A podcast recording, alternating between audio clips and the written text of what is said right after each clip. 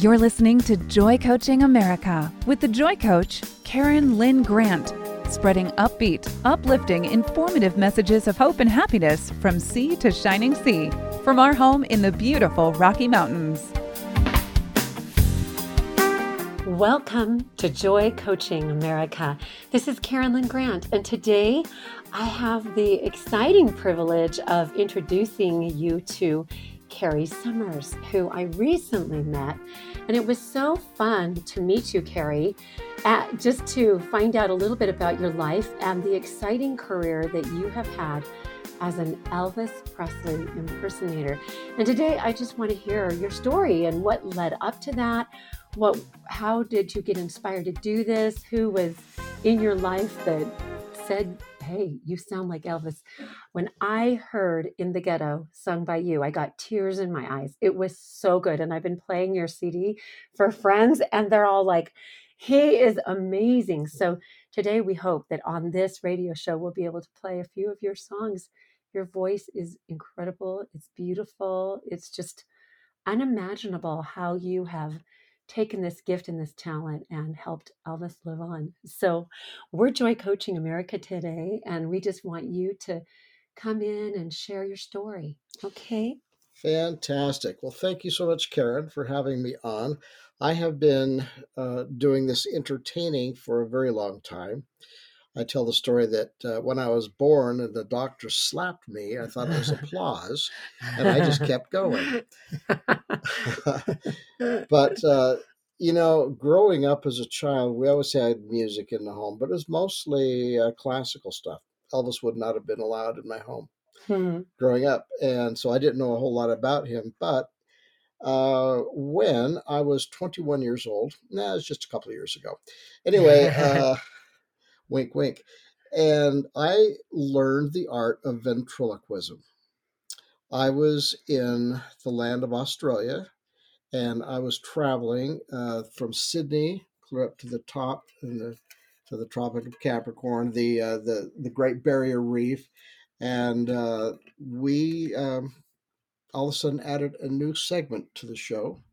I had been doing magic, and I learned ventriloquism. And so I was off and running as a ventriloquist at the age of 21. And as a ventriloquist, I used to do interesting things with my puppets. And they would sing songs. And then I thought, how fun would it be if they started doing some impressions of some different people? So I would actually add things to the puppet. I would put sideburns on its cheek and it'd sing all the song. and then I'd put some pigtails on it with a bandana around the forehead and I'd do a Willie Nelson song. Can you impersonate Willie Nelson? Yeah. And so it's all part of this show. And so it was just a lot of fun. My show has evolved over the years. I never ever, when I started doing the ventriloquism, ever thought at all that I would do an Elvis show. But it's very ironic that when I was in Australia, it was the same year that Elvis did his Aloha concert from Hawaii. And I happened to watch it. And at that point, something magic happened. It was like somebody reached through the TV screen and sucked me into the TV. Wow. And I just thought, who is this guy? His voice was phenomenal. He was at the height of his career. I don't think he ever did a show better than that Aloha from Hawaii concert. He was doing more ballads and things like that, and his voice matured. Uh, he used to listen to other performers like Mario Lanza, and he got almost sort of an operatic uh, feel to his voice. Um, so I started really working on the voice of Elvis for my puppets. And then, just out of out of for fun, I said, wouldn't it be fun to go into a recording studio and record a song? And I did. What song did you record? I recorded Can't Help Falling in Love. So uh, it was almost like a, a, scene out of the jazz singer with Neil Diamond, where he's riding in the car and he's playing uh, a song for somebody that happened to be an agent, which is this what this is exactly what happened. This agent listened to this song, and I just put it on like it was really coming from the radio instead of a cassette tape that just dated me, didn't it? Anyway, uh, so he listened to this song. He says, "Oh, I love Elvis. That's such a good song." I said, "You know what? That is not Elvis. That is me." And he flipped out. And so within like a couple of weeks, I got a television engagement booked, and then how old were you at that time? As pardon me, how old were you at that time? Oh my goodness, I was probably, I would guess, 28, 20 years wow. old. So I've been doing this for a couple of years. Mm-hmm. Uh, so I I think it's fun to keep the legend and the memory alive. So I vary a little bit different from what you would see if you went to Las Vegas and saw the the Legends in Concert show where they have the plastic surgery and all that. I mean, I'm only five foot four. Elvis was six foot one, and that's five foot four on a good hair day. So it's a little bit of a stretch for me to to fill those shoes of Elvis to try and really look like him. But when you're on stage and you've got the costuming and you've got the lights and the sound and the music and you're into the character as much as you can get, it really brings back the memory. Uh, and I've had literally, as your experience with the in the ghetto song, I've had people come up to me afterwards with tears in their eyes, and they, some of them say, "I never even liked Elvis until now," but you brought to light such a really good portrayal of him, and I talk about him in my show. I do a little bit of factoids about what he did and what he did when he sang the song, when he recorded it, uh, who wrote the song. So I, I make it more of about him than about me trying to be him. And so, you, you do it as a tribute to him. It's a tribute. That's exactly right, Karen. It's a tribute to Elvis. And the people really appreciate that type of an approach to it because he was one of a kind. There'll be there'll never be another guy like him, in my opinion. And people can try to pretend to be him, but they're not. They're not even close. So it's a safer bet, really, that I found out to to bring back the memories. Everybody has their own memory of who he was to them. Well, what did you feel as you studied his life? What did you glean? Oh my goodness. Oh, thank you. That's a wonderful question. As I studied his life, I found out what a genuine, loving, caring human being he was. He probably gave more than any other entertainer I've ever read or studied about. And, and when I say that, I meant he would uh, donate uh, to people, to charities, and he was always anonymous when he did it.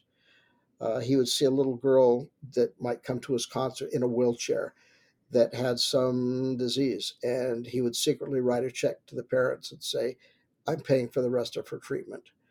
Um, mm. So that's the kind of person he was very caring, very loving. We've all heard the stories about how generous he was and how he'd buy Cadillacs for his entourage, and and that's true. He did. He uh, he had a paper boy that was delivering papers on a bicycle. He says that's not good enough for you. He bought him a motorcycle. Oh, how so, fun to be able to be that generous. Oh, I know. To it give good was, gifts. It, it, but it was, it was almost to a fault. Uh, he used to give away things in his concerts too, like he'd take a ring off of his finger and hand it to somebody in the concert. And Joe Esposito, his road manager, tells the story one time before a concert.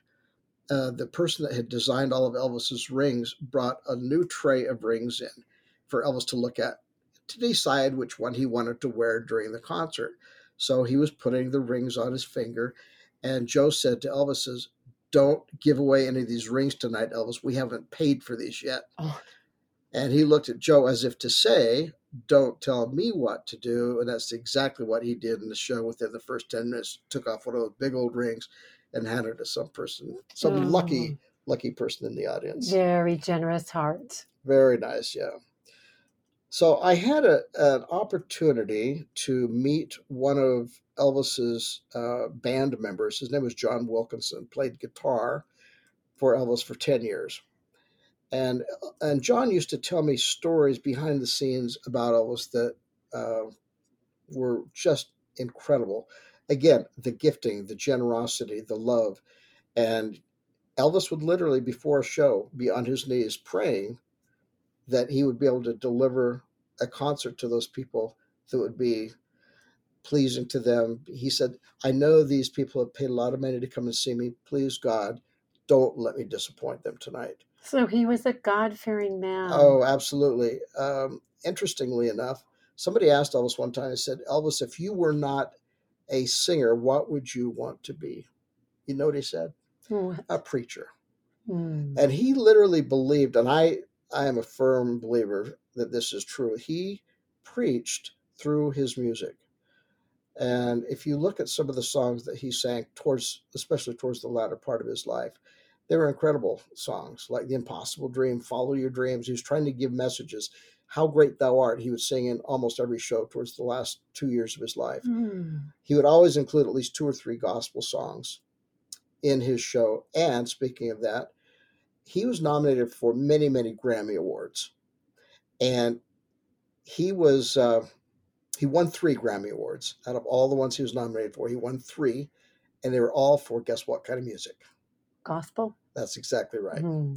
He won a Grammy Award for a song called "He Touched Me," and he won two for "How Great Thou Art." Mm, beautiful. Oh, love to hear that. Have you ever sung his "How Great"? I, I have done a gospel album as well. Oh, yes. you have. Well, yes. I have the one that starts with "In the Ghetto," and it is so beautiful, incredible, and so fun to hear these stories and to hear the man that you have come to know, to love, to represent, and to pass on his legacy.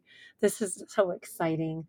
Thank you, Carrie. We're going to take a little break and we'll be right back after these messages to learn more about your heart and the heart of Elvis Presley. We'll be right back after these messages. This is Karen Lynn Grant, Joy Coaching America.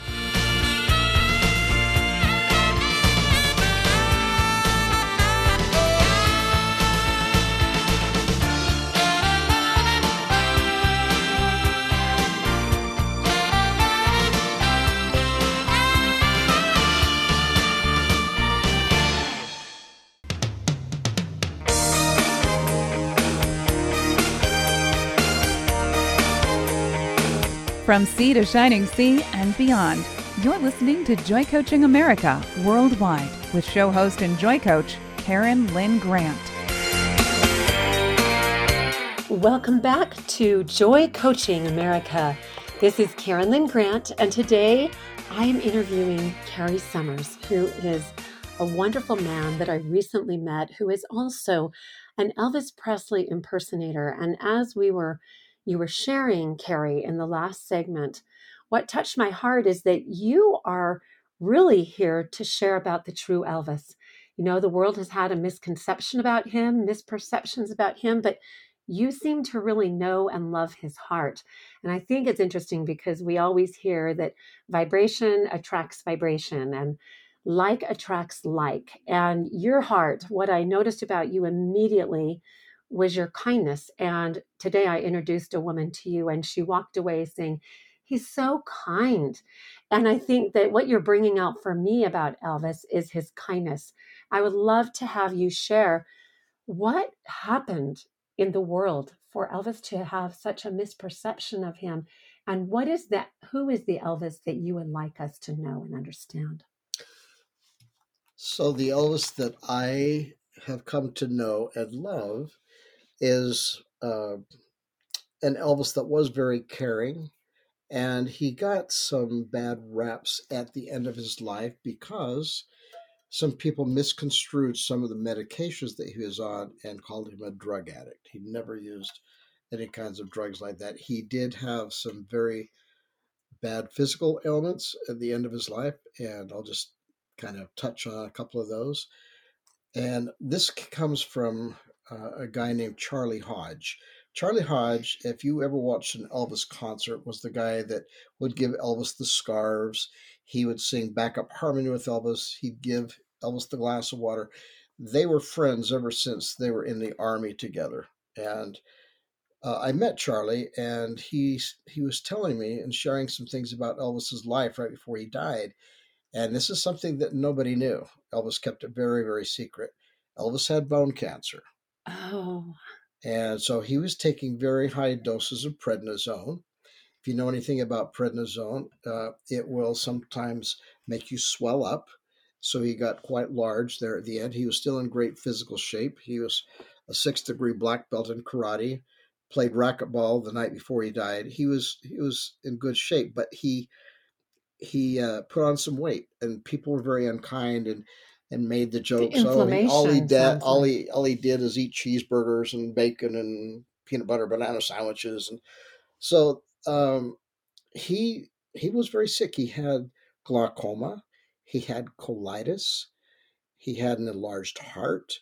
He had some very serious things. The other thing that happened right before he passed away is we were talking about his generosity. There were other people on his staff. They had some ailments as well. And anytime they would need something, Elvis would foot the bill for it and he'd get it. Their doctor was a guy named Dr. Nichopoulos, Dr. Nick, as he was affectionately called. And so after Elvis died, they looked at all the prescriptions that, that Dr. Nick had written out and they assumed that they were all for Elvis. Not true. Elvis was getting them for everybody. So he really went through some bad things uh, towards as far as what people said about him. Uh, my friend John Wilkinson, that I mentioned earlier, that played guitar for Elvis, I asked John, I said, Are you ever going to write a book about Elvis? He says, No, I'm not, because says everybody that's written a book about Elvis tries to capitalize on bad things. He says, I've got too much love in my heart for him. I would never write anything that was in any way, shape, or form something that would be detrimental to him. And every story I ever heard was great. It was all about the good fun that he had. He loved life. He loved living life to the max. And sadly, he passed away way too early at the age of 42. 42. 42. He sure packed a, a big life into 42 years, didn't he? He, he certainly did. He lived several lives into that. He was a twin. Uh, I don't know how many people know that, but he had another brother named that they named Jesse Garon that was stillborn right before Elvis was born. Hmm. And so Elvis said that he was carrying on with the energy of his twin brother. And he said, These moving around that I do on stage, he says, it's not to be lewd or crude. He said, But I got to move. I've got that energy of my twin brother in me. He had to live a double, a double time, double speed to, to live for yeah. that brother that passed. So uh, that that was uh, that was what I think spurred him on, and he always wondered why why him, why didn't he die? How come it wasn't his brother? But he he never took life for granted ever. In fact, uh, most people know that he comes from very humble circumstances. He was born in Tupelo in what they called a shotgun house. Shotgun meaning you could take a shotgun, fire it through the front door, go right out the back door because it was a one room place and very small. So he came from very humble upbringing. And so he never took it for granted. After he got some fame and notoriety, he always shared that with everybody. I think it's an interesting story. One time after one of his concerts, his, he had bodyguards that were trying to push the fans away, and somebody's trying to come up and get an autograph from Elvis, and the bodyguard pushed them away. And Elvis chastised that bodyguard. So you never, ever, ever push a fan away. They're the ones that write your paycheck. Hmm. but it was more than that. It was these people loved him for who he was, what he was. He he put a whole new genre of music on the map. People, uh, famous singers, the Beatles said, "Without Elvis, there wouldn't have been us." Um, I think that was a quote by John Lennon. And so other other singers got their start from Elvis, and they they give him credit for that. You know, one of my questions is you have painted a picture by sharing that in his later years, the last couple of years, that he sang gospel songs. Did he grow up in a in a God fearing family? He did indeed, and they used to go over to the to the church on a Sunday morning, and uh, they would. Elvis always liked the gospel singing in the church, and there was a, a group that later Elvis hired to sing backup for him. Uh, they were called the Stamps Quartet, led by a guy named J.D. Sumner. J.D. Sumner had the world's lowest bass voice on record. And they used to laugh and reminisce that when Elvis was a young boy, JD used to to sneak Elvis in the back door, let him in for free. Oh. And then later on, after Elvis got the notoriety, it was the exact opposite reverse. They let the Stamps Quartet in the back door. But anyway, um, they came from a very religious family. Did he have a big family? with? uh, as far as just like his other siblings no, other than his no, brother? it was just uh, just him and his his stillborn brother. oh, that was it. so he grew up as an only child. He was an only child. That's correct. And his mother Gladys was really protective of him, and she was a hard worker. Vernon, his father, was a very hard worker. Uh, stories are that when Elvis was born, Gladys was out in the fields picking cotton. That's how poor they were out picking cotton with Elvis wrapped in a bundle around her shoulder. She's picking cotton with one hand and holding him with the other hand. Anyway, Elvis grows up and he is a truck driver for Crown Electric. And as fate would have it, he goes into a recording studio uh, right there and uh, he records a song, That's All Right, Mama. And it becomes a hit overnight. that was his first That was his- recording. yeah, that he he'd recorded another song for his mama. It was supposed to be for her birthday, and so, but on the flip side of that was "That's All Right, Mama." was that an original song that he wrote for her? No, it wasn't an original song. Uh, in fact, Elvis did not write, as far as I know, uh, any real original songs. He co-wrote a song with one of his bodyguards, and he sung it for Priscilla, whom he married later on, and she didn't like it. And that was the last time he ever sung it. But uh, most of the songs he did were either written by somebody else uh, for the movies that he was in. He was in 33 movies Hmm. and uh, they all kind of say, "Oh, they were B movies. They weren't that great. They all sort of were the same." But uh, he was a good actor. Elvis had an incredible memory. He would memorize not only his part, but all the other parts. So if anybody lost their lines, couldn't remember where they were, Elvis would fill them in. He was a genius. Uh, he wanted to do more serious films, and he got the option one time to do a movie with Barbara Streisand and uh, Colonel Parker, who was his manager, said, "If if you do that movie with Barbara, you've got to get top billing," and that didn't happen. So he never did. A Star Is Born. Oh, he was going to star in A Star is Born. Well, this is fascinating. I have never heard these stories before. Thank you so much, Carrie Summers. We'll be right back after these messages.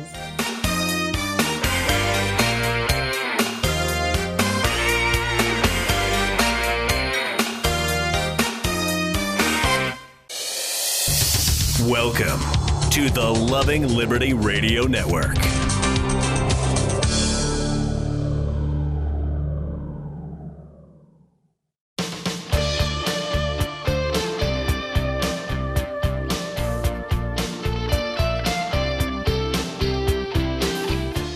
Back to Joy Coaching America, raising the world's vibration to love, joy, and peace. One happy listener at a time. Welcome back to Joy Coaching America. This is very fascinating because this show has a spirit on it that I'm feeling a real reverence for Elvis Presley. Like I'm hearing things that are just really touching my heart deeply. I've never uh, known him, although one time I was on doing my genealogy on family research, and you know where you can click on uh, famous people that you're related to, and it came up with Elvis Presley, fifth cousin, not even once removed. And so I think when I heard your voice sing, it just touched a chord in my heart. There's some cellular familial some cellular familiar frequency and vibration that just stirred my soul but i'm sure that lots of people feel that same kind of tenderness when they hear you sing or speak about him because really you do speak of him with such respect and honor and reverence that I really feel like I'm loving this man and understanding. And I can't imagine how how it would be to be in stardom and have people just naturally assume the worst about you. And so when people were being critical of him after his death and at the end of his life uh, while he was being inflamed by the medications that he was on like that just really that really deeply touches my heart and and moves me and so i just i thank you for bringing the spirit into this call and for sharing with us the real person the real man the man on his mother's back in the cotton fields, and that he worked so hard to bless America and the world. Well, he did, and I'll tell you the the interesting thing is I've studied about Elvis's life, and the closer I have got to feeling his spirit, uh, you know, there's been some similarities I think in his life and mine. Um, I, I just cannot help but think that the religious part of his life is what put it all together for him because he never took anything for granted and he gave all of the credit for every bit of his talent to God. And he used to literally say to other people, he says, Why me? Why me? Because he had such an enormous amount of talent, an enormous amount of charisma, and to the point where, let me give you an example. If you were in a room with your back turned to the door, and Elvis walked through the door without anybody saying anything, you would turn around because it was so electrifying when he'd walk in. He had that charisma about him. And there's stories that one of his um, bodyguards told about how they were riding in a car. They were on a trip in California and it started to rain and they were in a convertible. And so his friend says, Elvis, what are we going to do? I can't put the top up on this. Says, don't worry about it. Elvis stood up in the car. He wasn't driving. The other guy was driving. he stood up, raised his hands towards the heavens, and said, Rain, stop. And it stopped. Now, that's not mm. a. Uh, that's not one of those myths. That's not one of those uh, urban legends. That was told to me by the guy that was driving the car with Elvis. So he mm. had a hmm. gift um, when he was born, you're talking about energy earlier on. When he was born, uh, he asked his father later on, he says, Was there anything that you noticed when I was born? Anything out of the ordinary? Now, when Elvis was born, Vernon, his father had to go stand outside while the midwife was helping birth the baby. And so Vernon says, Yes, Elvis, there was a light that shone directly on our little cabin or our little house and he says, he says, what color was that light, Daddy? He says it was blue. Hmm. It was a blue light, which is a very intense and strong light. So there was something happening when Elvis was born, and I don't think he ever did understand it, nor have we understood it. But something very special about that man, to where this many years later, he died in 1977. This many years later, and he's still revered and respected as the greatest entertainer that's ever lived. This is incredible. I love hearing these stories. And so, as you think about his life, you said that you had some similarities in your life that gave you empathy, that has taught you compassion, and just helped you to want to share his life so that people can understand him in a new light, in a beautiful new blue light. And so I just I would love to know a little bit more about you, about your heart, and about what makes Carrie Summers the deep, dear, kind, compassionate, empathic man that he is. Well, thank you very much for that compliment. That's very nice of you to say that. I think the thing that I learned, uh, because I have been doing entertaining for a very long time before I ever started doing the Elvis show, I was doing the magic shows, the ventriloquism shows. And as an entertainer, a true entertainer gives from their heart. They're not just up there for a quick dollar, they're there to bring joy and happiness to the people, even if it's just for 45 minutes or an hour. If you can if you can stop the world for just that amount of time and people can forget their troubles, their sorrows, their pains, their anguishes and have an enjoyable experience where they're all of a sudden their life changes for that hour and a half or whatever it is that you're with them. That's what makes it so exciting as an entertainer. And Elvis loved that moment. He loved giving of himself. I don't I don't think that there's ever been an entertainer that's given so much of himself. He gave until there was nothing else to give and that's that's how he passed away so early i think and you say that he had an enlarged heart and you know that's very symbolic too i'm sure of him i i think of entertainers and i never i never really had a chance to ask an entertainer do you think that most entertainers entertain because they want to be seen or because they want to do that to give people comfort and a respite from the world? I think that there's both kinds of entertainers out there, and the ones that I have the most respect for are the ones that give of themselves and aren't up there just for the paycheck. And they say, "Well, look at me, I'm so famous." And you go to talk to them after the show, and they snub you, and they they could care less about you. You're just a means to an end for them. But the true entertainer is the person that gives from their heart, who loves their audience. Um, I had I had an example give it to me one time of another entertainer. It wasn't Elvis, but it was a, it was a magician, and he would visualize and stand in front of the curtain, the audience on the other side of that curtain before the show opened, and he would say over and over in his mind, "I love you, I mm. love you." I love you. I'm so glad you are here. Now, can you imagine the difference when those curtains open with that type of a mindset going into it? And Elvis used to do the same thing. He would he would visualize that audience, and he was so concerned that he never would disappoint his his audience ever. And you know, when you come at, with that mindset, when it's all about love and altruism and empathy for the audience and what each person in the audience is going through and why they need a respite from the world, why they need an escape from the world through humor or through music or whatever it might be. What a big heart to be able to focus on your audience like that with the I love you to the audience rather than do you love me. I think that that's beautiful. I would love to play some of your song in the ghetto. Would that be okay? I have so many more questions, but this leads me to part two. We're going to have to do a part two, and we're going to talk about vibration and frequency and how like attracts like and entrainment and all these things that can help to raise the world's vibration to love, to joy, to peace, to harmony, to wellness. And I think that there's nothing do we all need more than to understand the power, the healing power of frequency and vibration.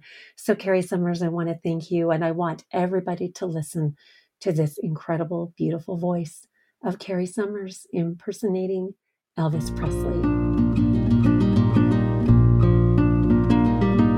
As the snow flies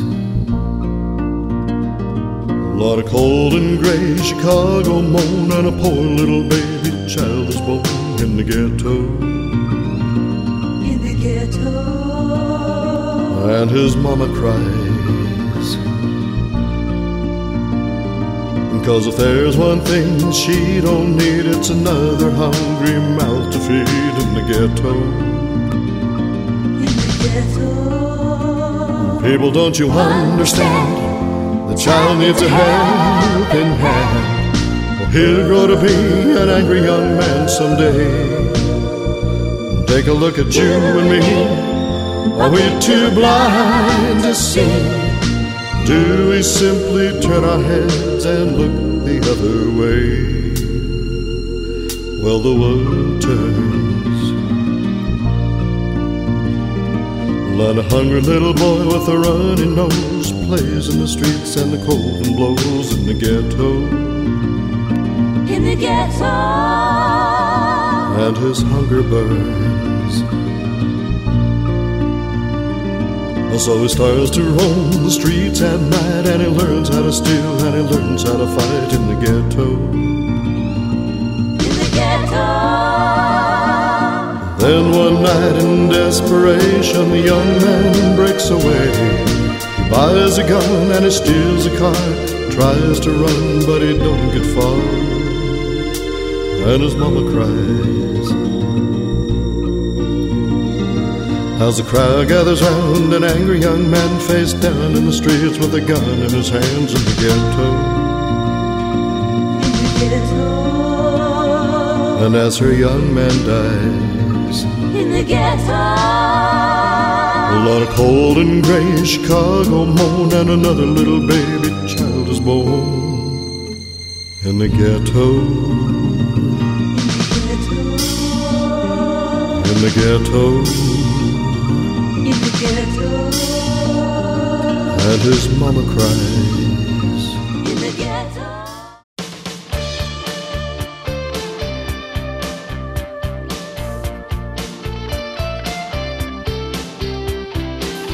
Welcome back to Joy Coaching America, raising the world's vibration to love, joy, and peace, one happy listener at a time. You're listening to Joy Coaching America. This is Carolyn Grant, interviewing Kerry Summers, who has just shared a beautiful, just a beautiful, heartfelt program with us about Elvis Presley. And what a better way to Joy Coach America than to share the heart of Elvis Presley, to share his God fearing love of, of God, of people, of humanity, his heart that just spread throughout the world with his beautiful music, his gifts and his talents and his strengths. And then I love, Kerry, that you have corrected some misperceptions that some of us may have heard through the grapevine and how unfair it is that we make assumptions or hear things through the grapevine and just assume that it's true. So I love that you've shared that. I think that it's important as we are talking about the power of music and the ability it has to raise the vibration I think there's never been a time in America's history right now where we need this. We need this music. We need the power of vibration to give us all hope and to remind us of our Creator and to give us the rejuvenation that we need to carry on. And so I appreciate your gifts. I appreciate the gift of your CD. And I'm so excited to know that you've even done more. Tell us about your second CD. Well, so after Elvis's concerts, he would always go back to his hotel room where he had a piano, and all of his entourage would go around the piano with him, and they would spend till three and four o'clock in the morning singing gospel songs. That was what he was brought up on, and they just loved those gospel songs. So, in the later the later concerts, you could always hear him do at least two or maybe more gospel songs. It was just it resonated with him, and there's so many people that uh, were, um, I think, brought to a higher elevation spiritually, vibrationally by listening to those songs. I actually heard a fellow tell me one time that his life was spared by listening to Elvis singing How Great Thou Art. He was standing on a chair in a garage with a rope around his neck, ready to jump off the chair when Elvis came on the radio and sang that song.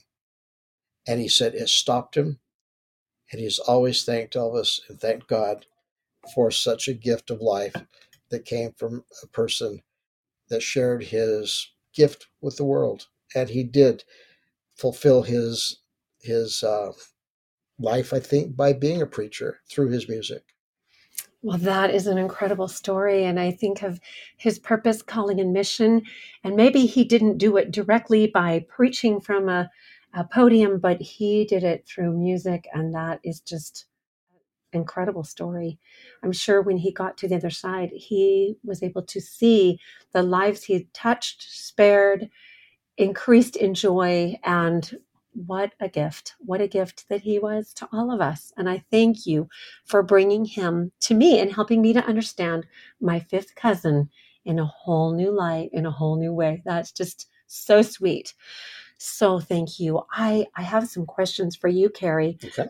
You know, you talked about becoming you you did magic tricks as a little boy, you loved magic, so you started doing magic shows, and then you became a ventriloquist. And I've always wondered whenever I've seen a ventriloquist, how can they make those full open mouth sounds with their mouths closed? Can you describe that and how do you think that's a gift that only a certain people have because I I've tried and it doesn't work. It comes out.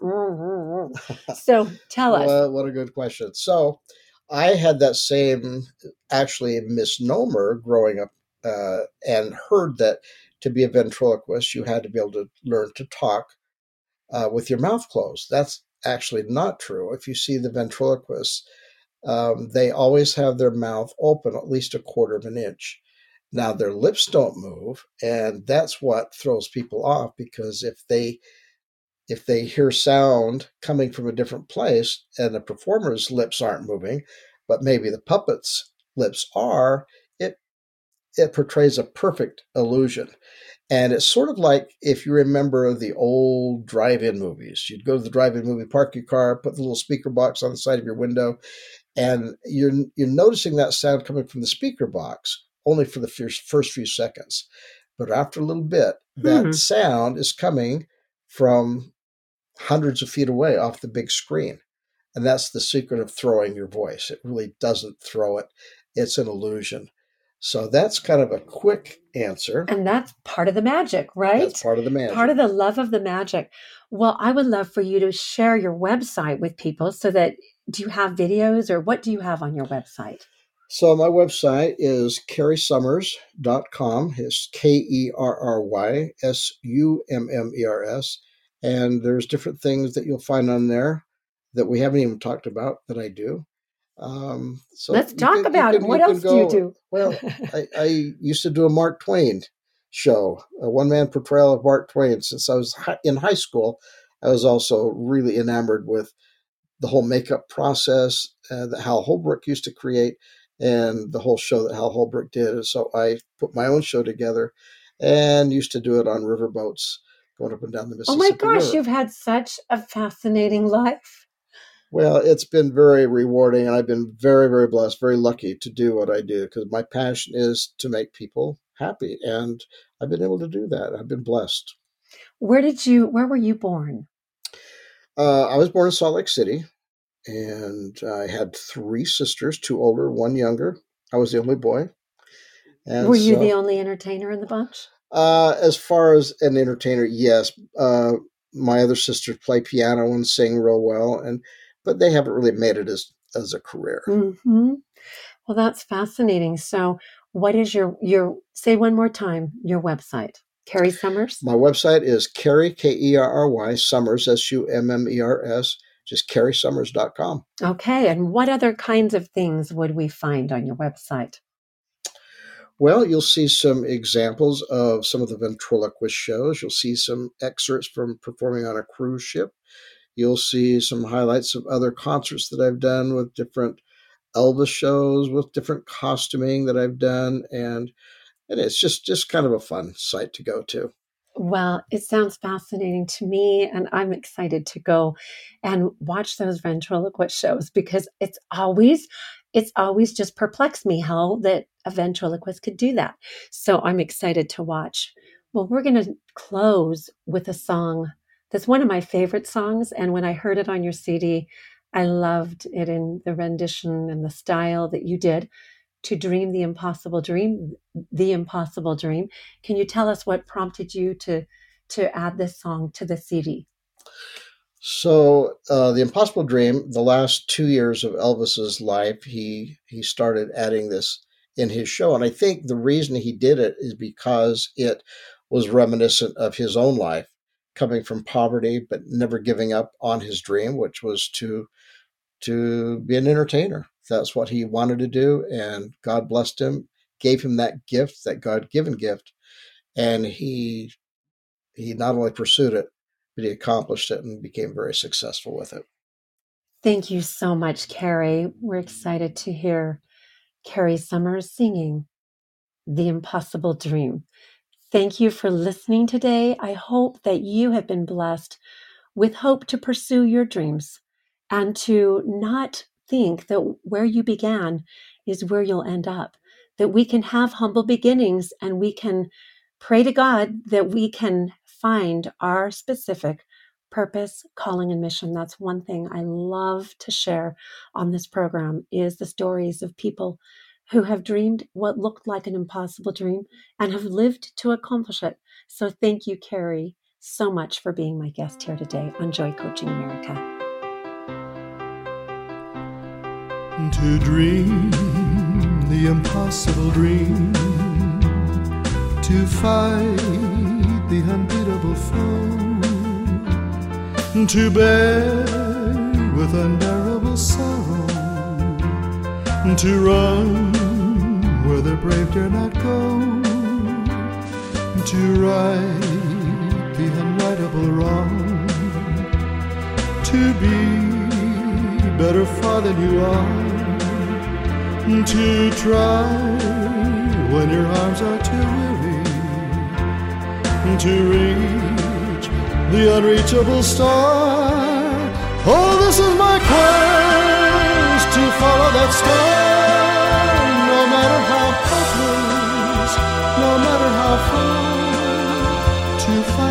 right without question or pause, to be willing to march into hell for a heavenly cause, and I know if I'll always be true to this glorious quest that my heart will run peaceful and calm when I'm laid to my rest. And